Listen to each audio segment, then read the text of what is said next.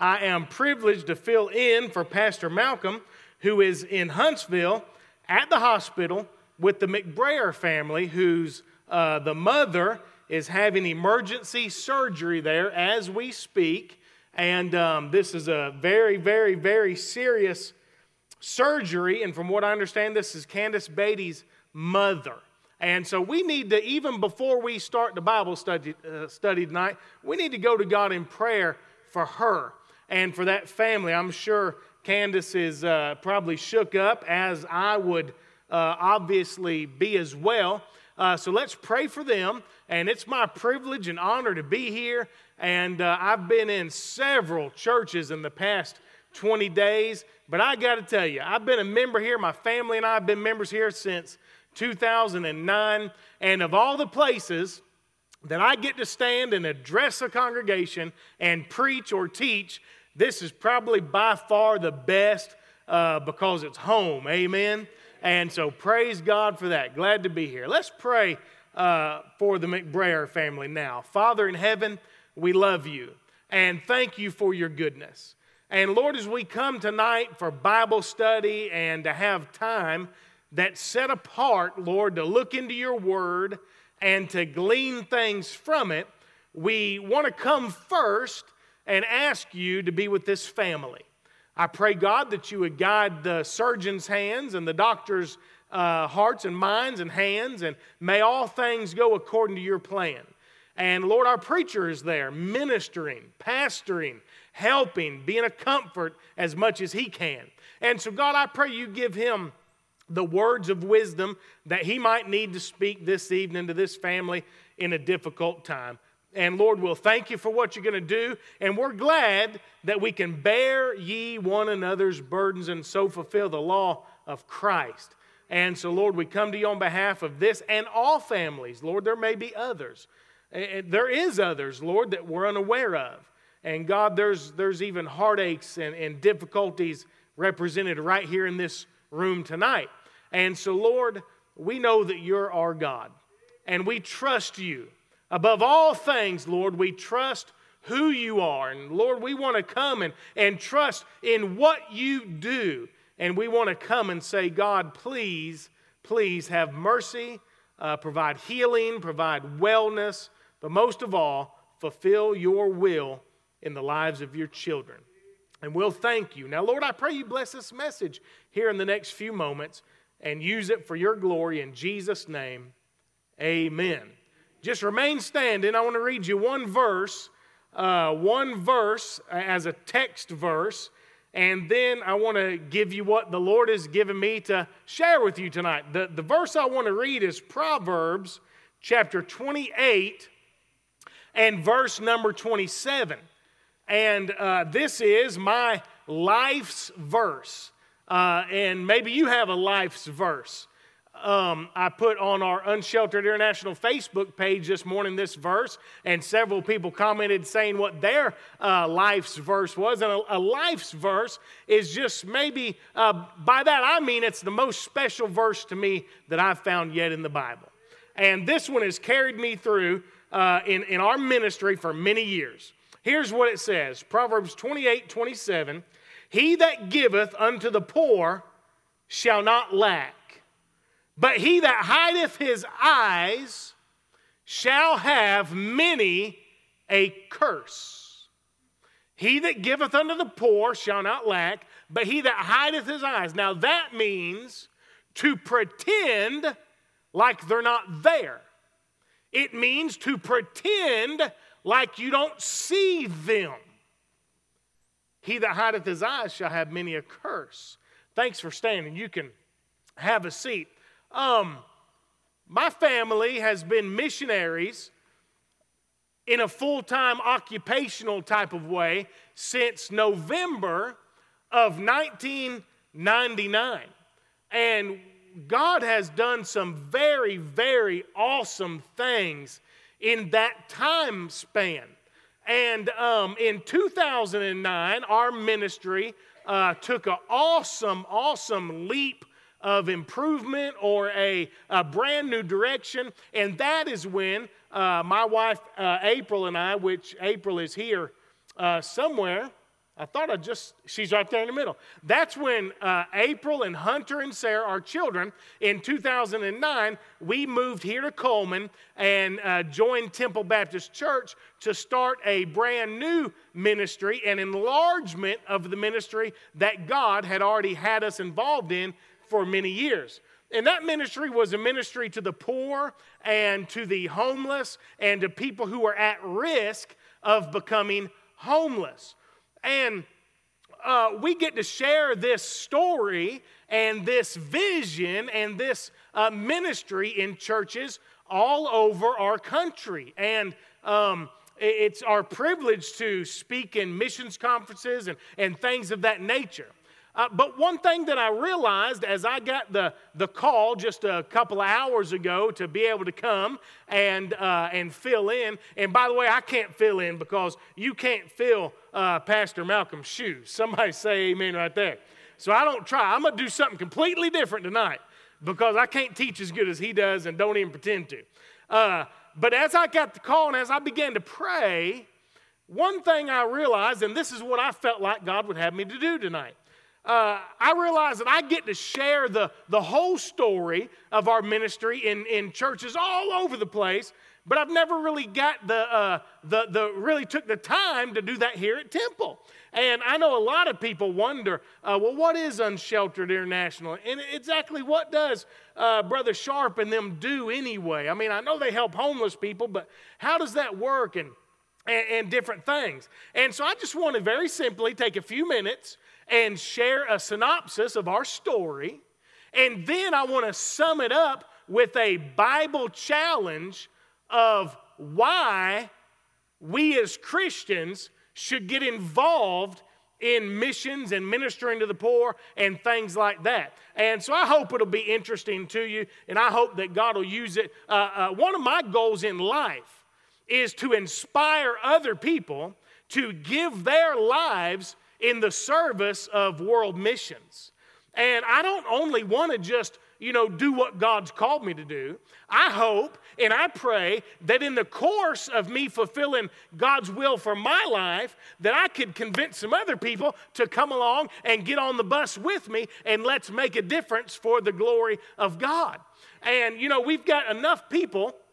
Uh, that, and I did it for, for so long, that are just kind of uh, uh, floating through life with no real purpose and no real uh, goals and no real ambition. And so I figure the more people I can sign up to work in the army of the Lord, the better. Amen. My experience with homeless people started in 1996 in my freshman year of Bible college in North Augusta, South Carolina. And Pastor Malcolm is the one that I have to thank for, uh, for getting me even to that part of the country because it was at uh, uh, his home that I surrendered to be a preacher back in Florida. And it was while he was standing in the pulpit and preaching that I walked down the, the aisle and knelt at the altar. And he's the one that put his arm around me and prayed with me. And then I stood up and I was too scared to, uh, to make the public profession that God wanted me to be a preacher. And so I whispered and I said, Would you just tell him and let me stand here? And he chuckled and uh, he said, just, just stand there and look cool. And he put his arm around me and he told the congregation at Bethel Baptist Church that God had called Travis to be a preacher. And now, at that point in my life, I was 18 years old, and I had no idea what was in store for me. I, I, didn't necessarily want to be a pastor. I didn't necessarily not want to. I didn't necessarily want to be a missionary. I, Matter of fact, I didn't even know enough about nothing to even know what I wanted to be.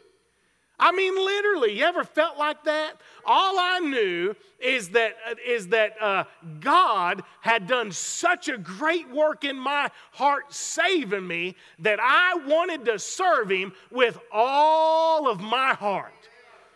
And Preacher Malcolm looked at me one night when he was counseling with me when I was having a hard time in my life, and he just point blank said this. He said, Is God calling you to be a preacher? And I said, Well, I don't know. Matter of fact, I thought it wasn't none of his business, really. Uh, and then, but it got to me. And, and it was later that night that I took time to stop and pray. And that very night, God used His words to speak to my heart and say, Yes, I am calling you to be a preacher. So that's how I got involved in ministry. And then just a few months later, when it was time to go to Bible college, it was Preacher Malcolm Sr. and uh, uh, Pastor Malcolm that advised me to go to North Augusta, South Carolina. And one night, my first semester of Bible college, um, I went out uh, on visitation, soul winning. Went out to pass out uh, tracts. I'll probably tear this thing off, and uh, Dustin will send me a big fat bill. Amen uh, if I break it, so don't break it. Uh, and so we went out to pass out some tracts to, to just whoever. We had to just go make some visits. It was a requirement of the college. They called it Christian service. And so I went out with this guy that knew the area and whatever. His name was Jason.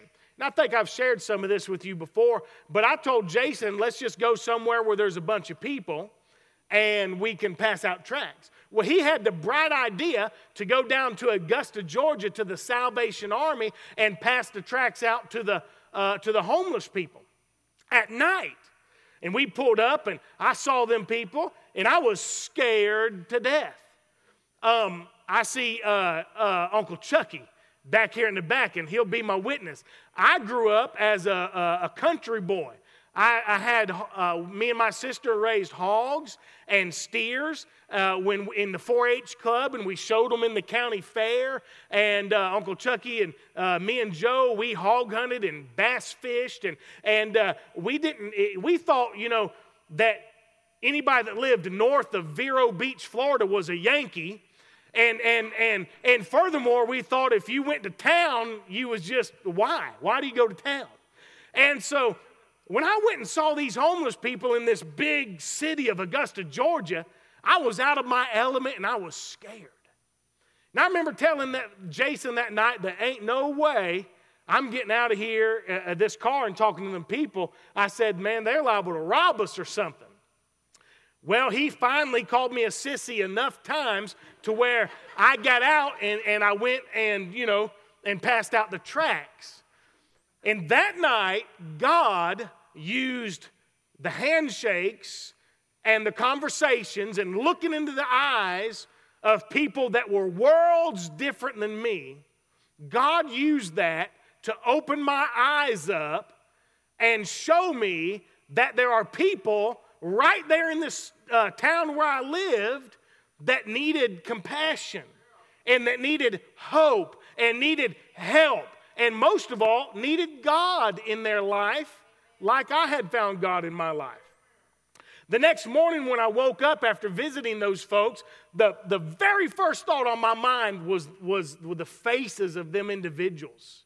And I didn't know what was happening then, but now I look back and I understand that it was God giving me a burden for a specific group of people in the world the homeless people. I, I, couldn't shake that feeling, and so I went and talked to the assistant pastor, Brother Steve Hurt, and um, he said, I think what's happened is, uh, is, is you've caught a burden. I said, How do you get rid of it? I mean, I, I thought I'd done caught a disease. I was feeling weird. I mean, it was not like me to care about strangers. And I told a congregation just the other day that missions at its heart is really caring for the soul of strangers. You ever find yourself looking at somebody and wondering, are they saved? Do they know the Lord like I've come to know the Lord? You ever look at your neighbor and say, if they died today, would heaven be their home or would it be eternal punishment in a place called hell? And for the first time in my life as a young college student, that was happening to me. And God was calling me into the ministry. And so, all through Bible college, um, uh, before April and I ever got married, she and I, some of our dates would consist of going to Dollar General and spending my meager paycheck from the uh, golf course on buying socks and underwear and deodorant and in the winter, uh, toboggan hats. And we'd go hand it out to the homeless people and give them food and whatever else uh, that we could. And that would sometimes that would be our dates. Now, not all the time. I did take her to Walmart to get slushies. Amen. so don't think I'm cheap. the funny part is, y'all think I'm just being funny. That's the God's honest truth. Um, and so then we just kept ministering to these folks. And Brother uh, Malcolm, one day he said, Travis, why don't you see if you can get the preacher to let y'all use the church bus and bring some of these folks to church? And I thought that was an ingenious idea. And at first, I was mad that God didn't give it to me. And then I realized, well, half the great stuff that's happened to me in the last couple years, God's told him, and then he's told me. So I'll just run with it. And we started, and the very first day, there was like 25 people that came on that bus. And so we went the next Sunday and the next Sunday, and it developed into this cool ministry, a whole lot like the jail ministry here, uh, Brother Jeff. Uh, the same principle, just uh, running the bus downtown, and whoever would get on the bus, we'd feed them breakfast and then lunch, and they'd go to church and Sunday school. And God started saving people, and, and it was so awesome. Well, after we graduated high school, or not high school, uh, uh, um, uh, college, April and I got married in 98. Then I graduated uh, with my fourth year in 1999. And I knew that God wanted us to be missionaries, uh, and that's what our occupation was to be. And so we went to uh, Jacksonville, Florida, and we joined with this mission board or an agency that helps missionaries by helping them uh, be accountable in their finances and stuff. And we joined with them and we began to raise our families' support. And missionary support is income for a missionary family. That's literally what it is. Uh, we have to pay our rent or uh, light bills and all that stuff just like anybody else. And so we began to raise our support. And we did that for about a year and a half. And then a doctor from a retired doctor from Augusta uh, donated a 15,000 square foot uh, building in Augusta and so we pretty much quit raising our support and just took off with what we had, and we opened up our first rescue mission, a homeless shelter for the homeless. And we did that from 2001 until 2009. And in 2008 and early 09, that's when God really began to, to, um, to just convince me in my heart that He had a bigger chore for me, a bigger task, more people to reach than the ones I was reaching in Augusta. And at first, I was scared. At first, I was nervous. At first, I didn't want to leave the mission because I had started it and I was the director. I had my own office. I mean, all the people that worked there were basically people that God had, had, had uh, saved in our ministry. And it was, it was hard, but it was real comfortable too. But finally, we began to hear about all the refugees and, and the, just the, the many crises, uh, like in the Horn of Africa and many different places. And we began to hear about all the homeless camps that were springing up in multiple states around the nation. And finally, once again, I surrendered to the call of God in our life. And I didn't know what it was going to look like, and we didn't know how it was going to happen, but we knew that God wanted to use us to start new ministries uh, in different states. And then one day we hoped and prayed that God would let us do that on an international basis. But like I say, we were completely in the dark about how to go about this. So I called Preacher Malcolm. And he said, Well, if you want to move over here and restart over here and grow over here, you're welcome to.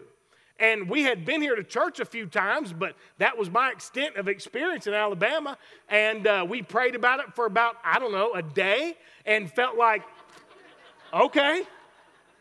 I mean, hey, I figured that Preacher Malcolm hadn't struck out yet on telling me what I ought to do. So, you know, uh, we just moved over here and we joined the church.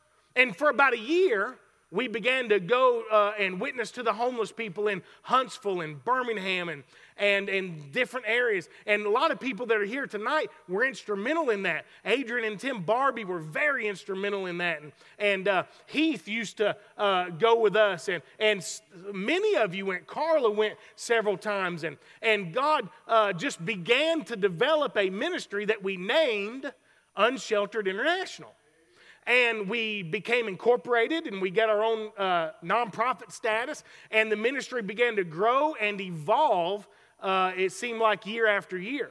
And we've tried a whole bunch of stuff that worked good. We've tried a whole bunch of stuff that fell flat on it or my face.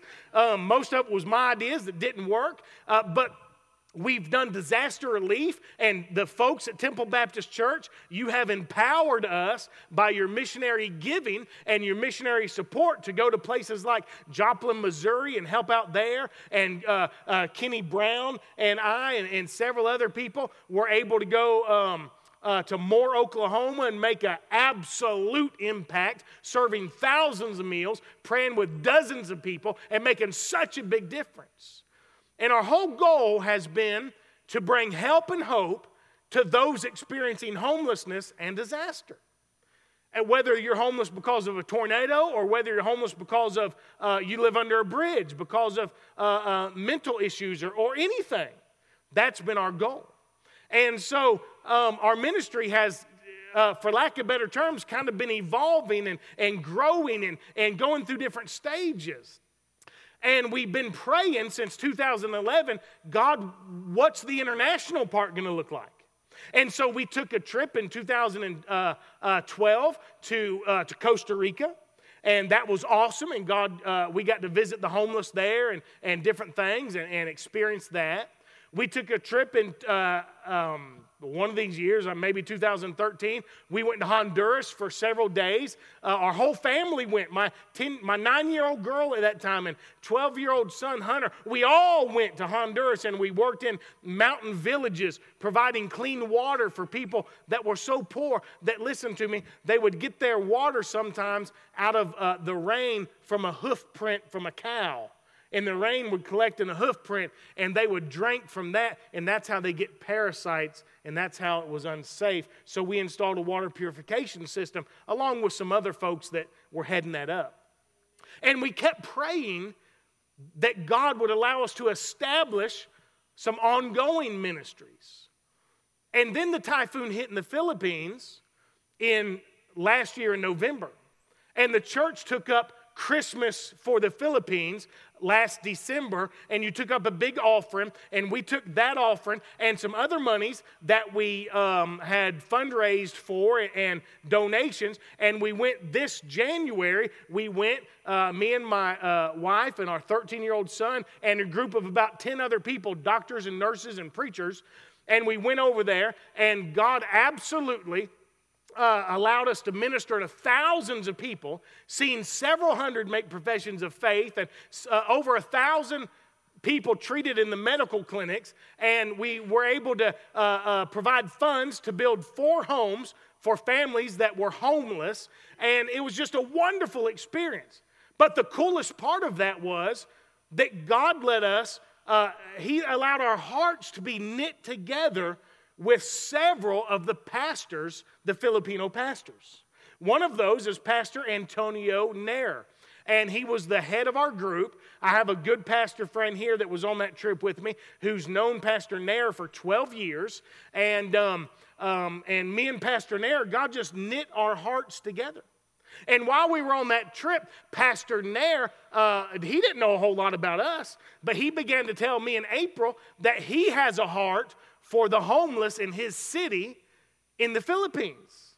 And when he began to share that with me, well, my ears perked up.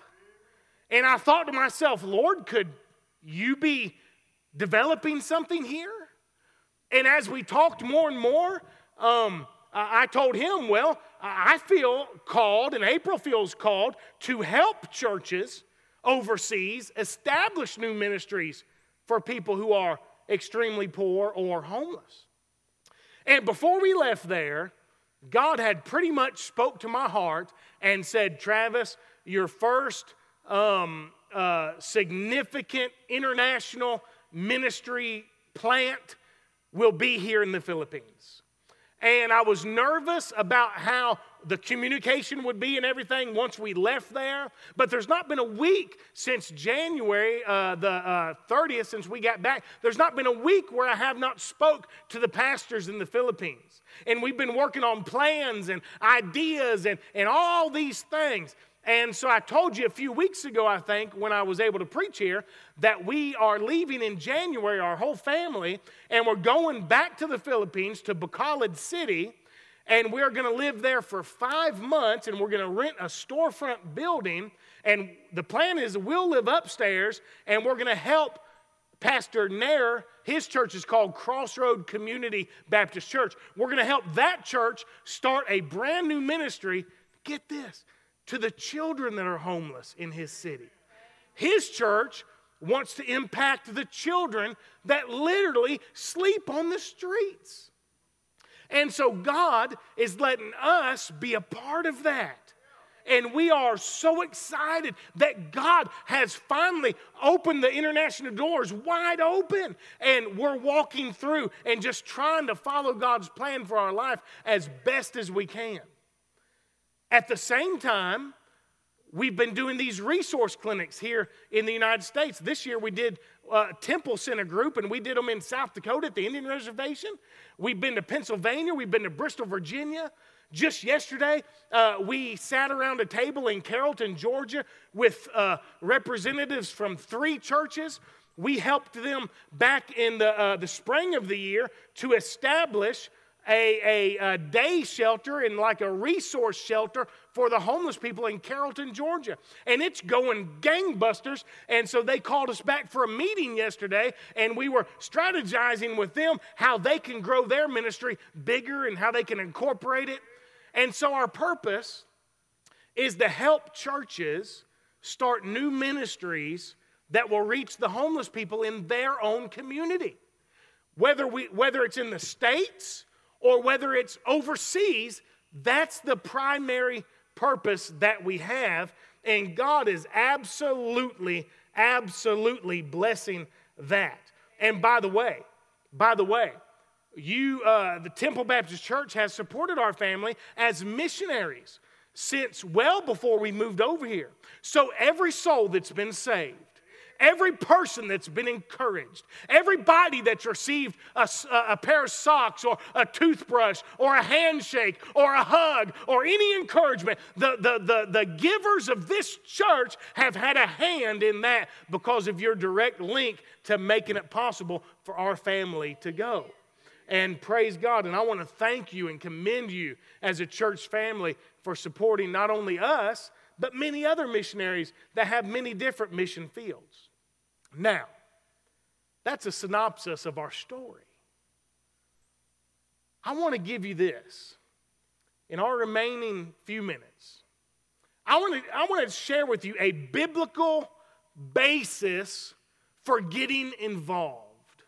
A biblical basis for getting involved. People say all the time, well, Brother Travis, that's a good thing for you to do. People say, you know, uh, I, you know, that's, that's all fine and good for you and your family, but man, I don't know. I don't know about, uh, uh, uh, you know, being a missionary or sharing the gospel with other people. I, I, I just don't know. The good news is that what we do, and, and check this out, we all have our individual callings. Amen. Everybody can't have their occupation to be a missionary. Everybody can't be a pastor. Everybody can't be a, a, deacon or a Sunday school teacher or a small group leader. But we all have biblical responsibilities. Amen. Now, um, you know, uh, I understand that it's my responsibility to be a help and an encouragement to whoever God puts in my path, whoever my neighbor is. And so if it's, uh, you know, somebody, um, I don't know, I'm just going to use this the jail ministry. If it's somebody from the jail ministry and Brother uh, Robertson says, Hey, Travis, I really need your help, this person needs you, you know, as a member of the church and as a member of the body of Christ, I don't have the luxury of saying, Well, brother, that's not my ministry. No. I, listen, the Bible clearly instructs me to encourage those that are, are, down, to help those that need help, to give to those that, uh, that ask of me, and to preach the gospel to all people. And so I want to give you a big. I'm a rapper now, amen. And a really white one. I'm not good at rapping, amen. a biblical basis for getting involved. Why should we help the poor? Why should we help the homeless? Why should we give to missions? I want to get I want to share with you three responsibilities. Number 1, I believe the Bible teaches that we have a responsibility to the unbelieving poor and suffering around the world. To the unbelieving poor and suffering. Now, I want you to pay special attention to that because it's not a typo.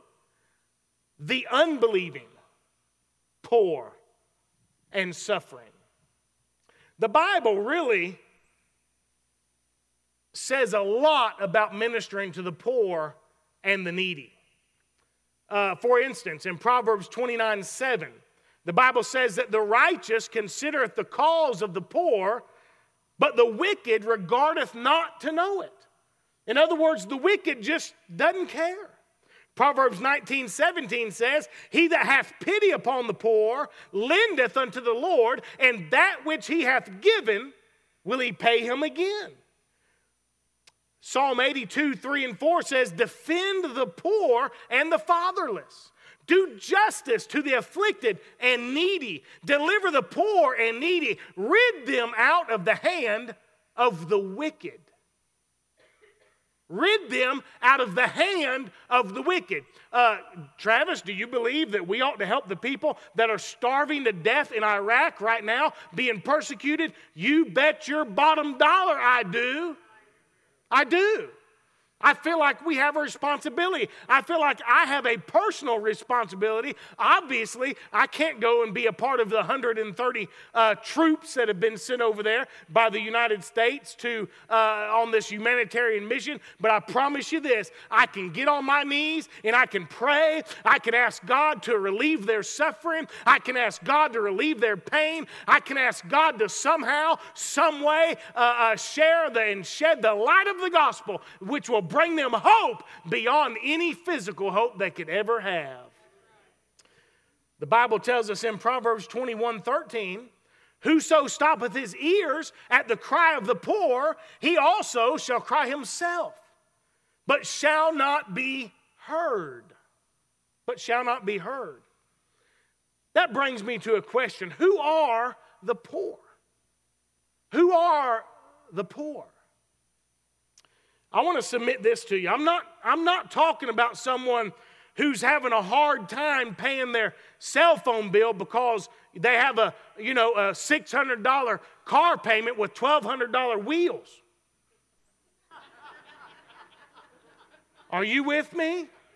I don't want to be mean, but that's not what I'm talking about.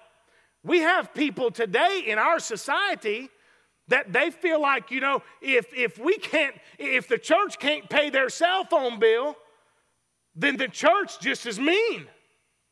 Listen, that's not the biblical poor. The poor, listen to me, the poor in the Bible are the defenseless, they are the vulnerable, they are those that cannot necessarily help themselves. They are the destitute. They are those who are in need of help from outside sources. James 1 27 says, Pure religion and undefiled before God and the Father is this to visit the fatherless and the widows in their affliction.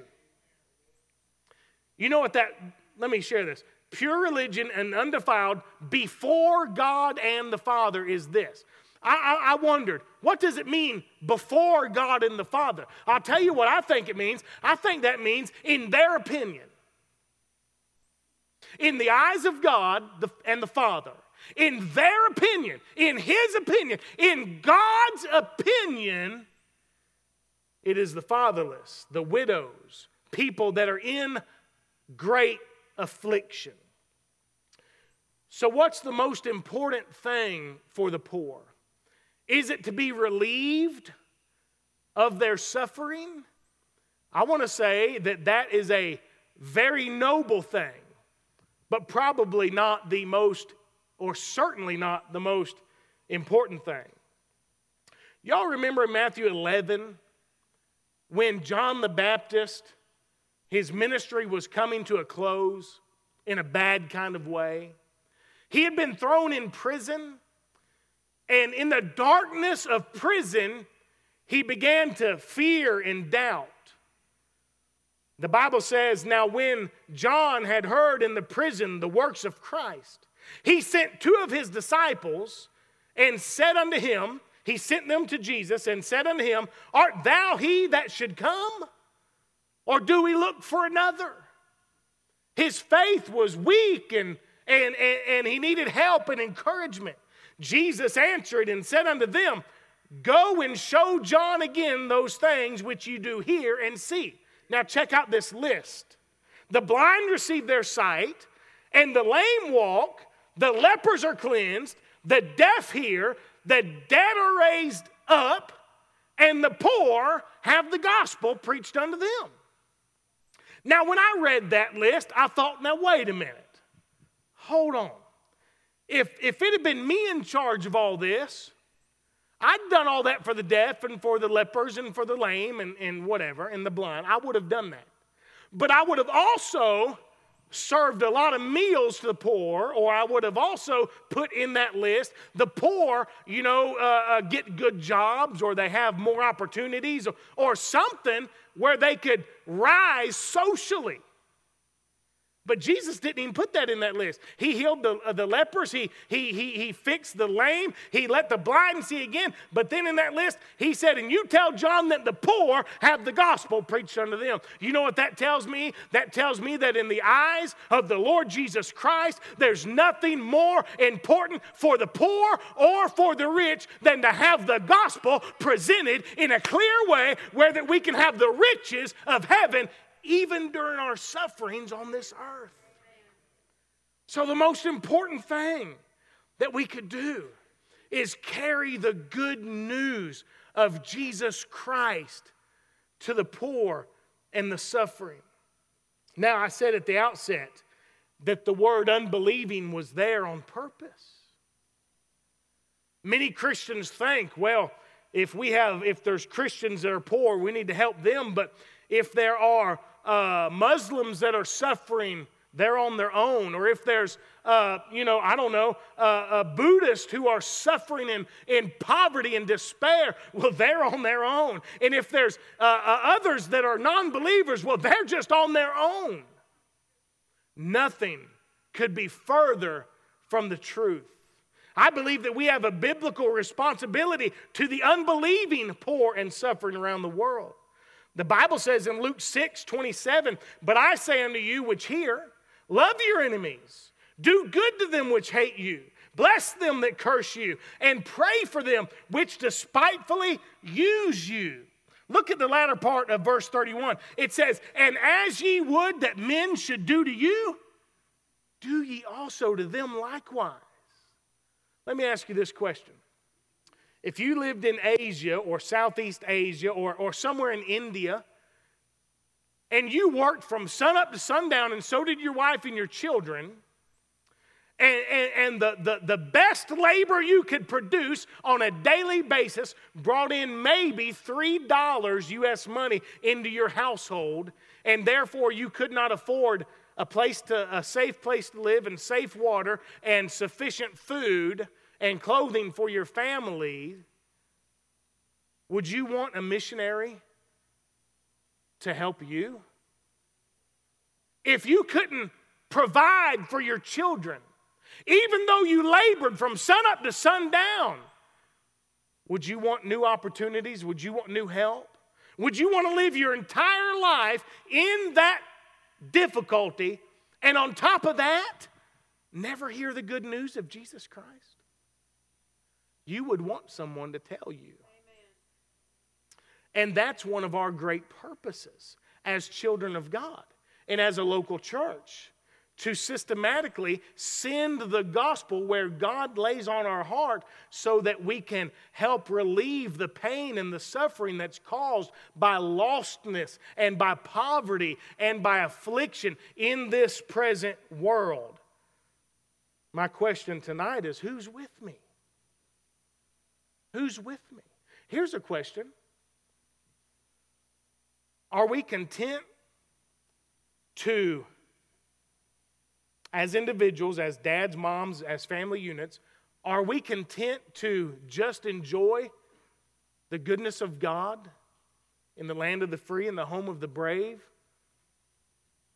and live, drink, be merry, and go to heaven one day? Or do you feel some urge somewhere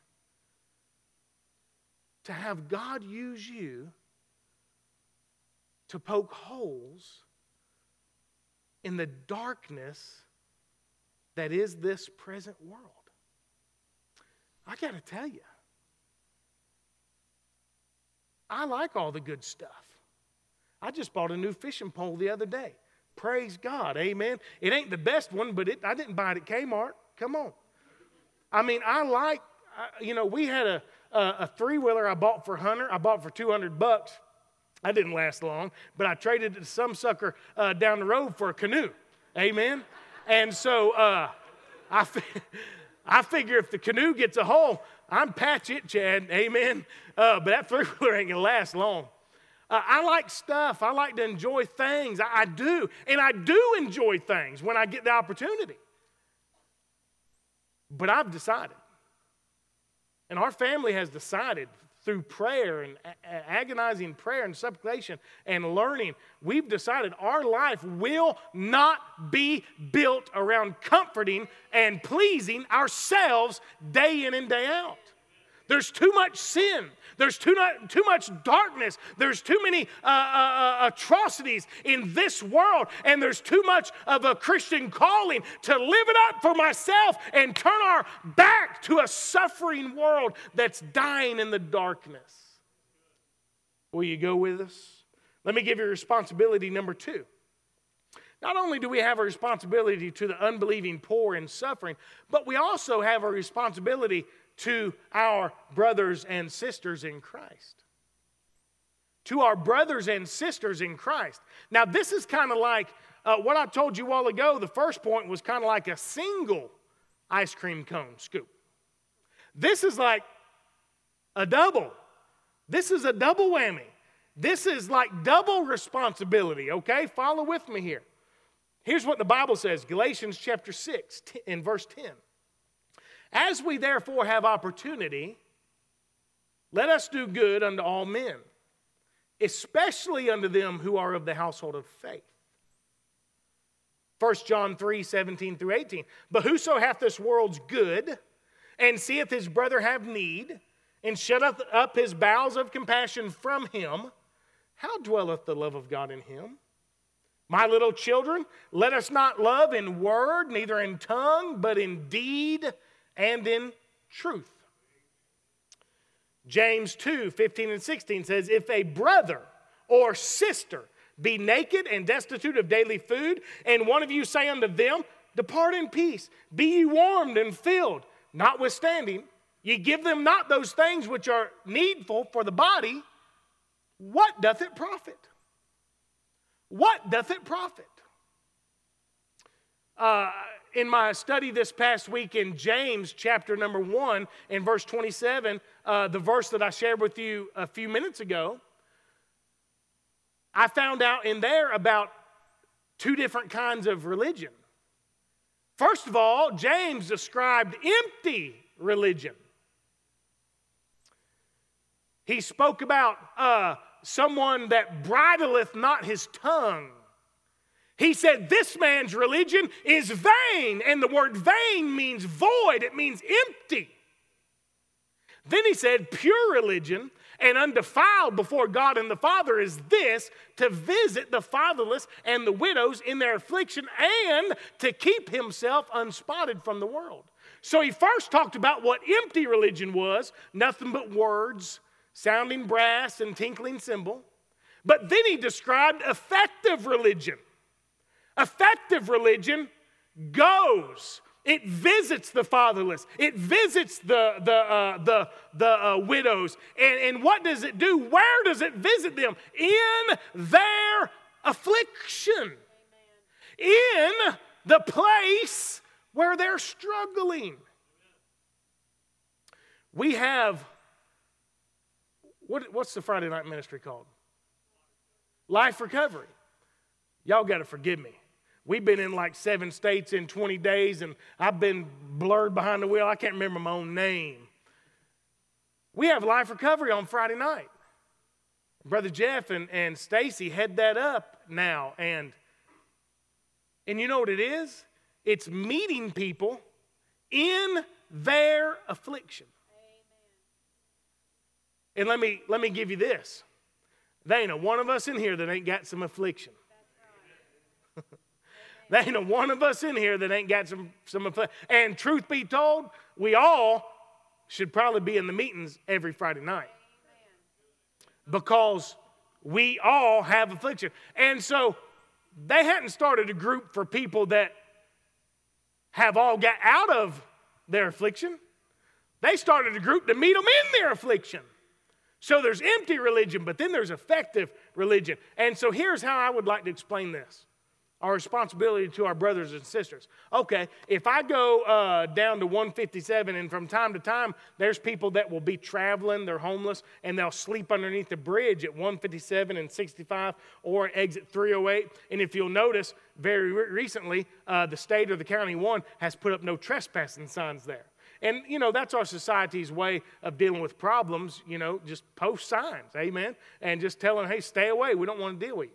But anyway, uh, Uh, if I go down there and there's somebody under there and, and, and they become my friend or whatever, and I tell them about the Lord and they get saved, well, what does that make them? It makes them my brother or my sister in Christ. So now it's, it's gone way beyond helping somebody that's just in a bad spot. Now it's my brother. Now it's my sister. Now it's a member of the family of God that is suffering in pain under that bridge. And now we have double responsibility. Now, listen, let me clarify. Not double responsibility to pay all their bills, not double responsibility to live their life for them not double responsibility to make them irresponsible. Irresponsible. That is not what I'm talking about. And if you know me, you know that's not what I'm talking about. But what I'm talking about is we have double responsibility to love them and be ready and willing and actually go alongside them. And for as much as they will go along, help them become disciples of Christ. Amen. Let me give you the third one. We'll land this here plane. The third responsibility is I have crash landed a bunch of sermons too, amen. I hope this one don't wind up like that, but here's the third responsibility. And hey, this is a biblical basis for getting involved in missions, in, in homeless ministry, in outreach ministry, in any type of reaching out. Here's the third biblical basis. We have a responsibility to preach the gospel to all people. To all people. All people. Now, I know that God has separated me and called me to a specific group of people, but that does not relieve my burden from participating in sharing the gospel with all people. So when Brother Dustin calls me to come preach at the church, or Preacher Malcolm calls me, do I say, Well, they're not homeless. That's not my calling. No, I'd be, it, it, that'd be ludicrous. That'd be silly. It'd be crazy. And by the way, this one gets even deeper. This supersedes the other two. The Bible clearly tells us that it is our responsibility the Bible says in Matthew 28 19 and 20, Go ye therefore and teach all nations, baptizing them in the name of the Father and of the Son and of the Holy Ghost, teaching them to observe all things whatsoever I have commanded you. And lo, I'm with you always, even unto the end of the world. Amen. Now, that's where we get our concept. They call that verse the Great Commission. That's where we get the concept of, of sending missionaries. That's where we get the concept of making disciples. That part in that verse about teaching them to observe all things whatsoever I've commanded you. That's why Preacher Malcolm preaches on all kinds of things out of the Bible. Uh, that's why we have small group. Uh, that's why we study the sermons. That's why we dig a little deeper because we are trying to make each other into the disciples that God would have us to be. And check this out if you are one of God's children, then you have a biblical responsibility to participate in spreading the gospel around the world.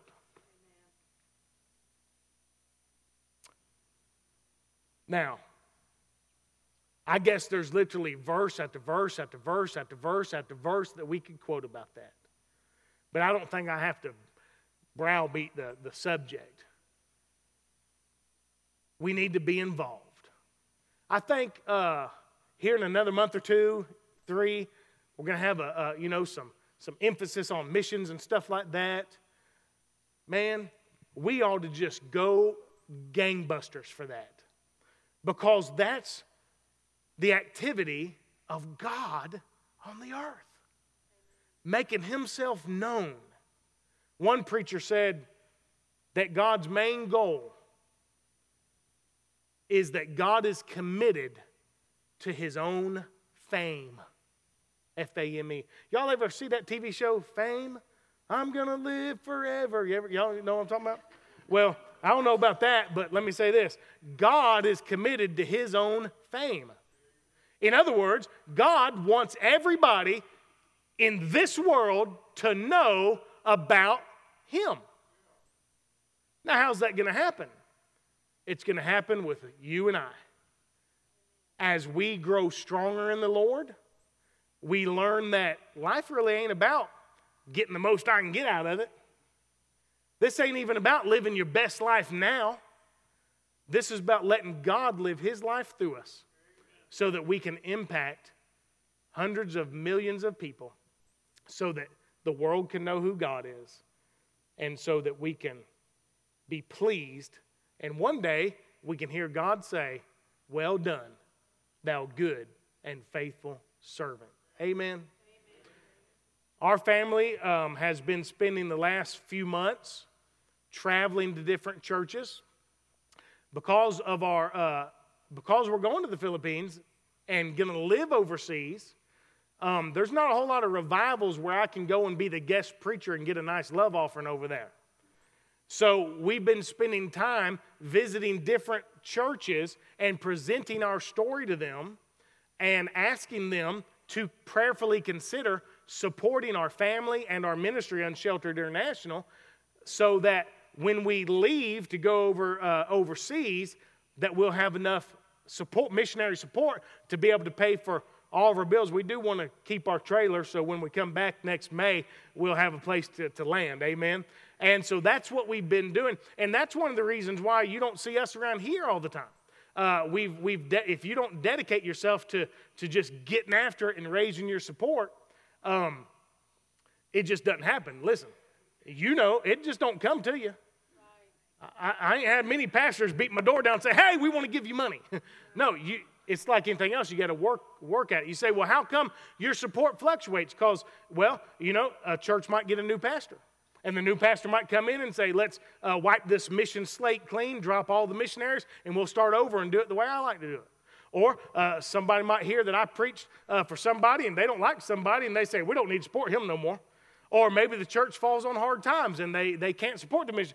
So, what I'm saying is, missionary support fluctuates.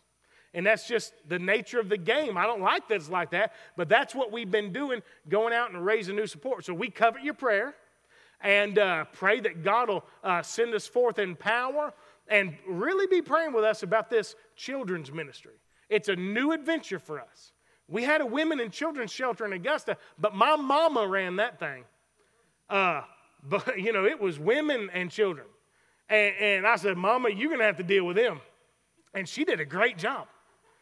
But now it's going to be me and my kids' mama. Amen. And, and, and we're going because God's called us. And we're excited as we could be about this. And uh, God is good. Amen. Hey, one announcement before we leave. The, the Webster's 1828 dictionaries are here, amen, and they're in the media center. And uh, so I, I, assume they have them ready to be picked up this evening. If you want one of them, then uh, make yourself available to them. And listen, a lot of times when we're gone, I, I watch uh, uh the services. I'll get out of church and maybe I'll get my iPad and I'll watch Preacher Malcolm preaching and the choir singing. And I say, oh man, I wish I was home today. Amen. But I watched his sermon about uh, when he showed about the, the dictionary and all that. And, uh, and praise God, I've been using mine more. Amen. So uh, let's pray. And remember to pray for the family in Huntsville and uh, pray for one another and pray for the building and just pray for our building uh, program and everything going on. And isn't it good to be a member at Temple? Amen. Or just an attender. Amen. That's good too. It's good to be around where God's moving. Let's, uh, let's bow for prayer and then we'll be dismissed. Father, we love you. Thank you for your goodness. Thank you for blessing us. Lord, thank you for giving me something to say tonight. And Lord, I pray that you would help us to be a church that cares for the poor and suffering, for our brothers and sisters. Lord, tonight in, in, in the country of Iraq, there's some very difficult things going on. There's people that are suffering, there's people that are dying.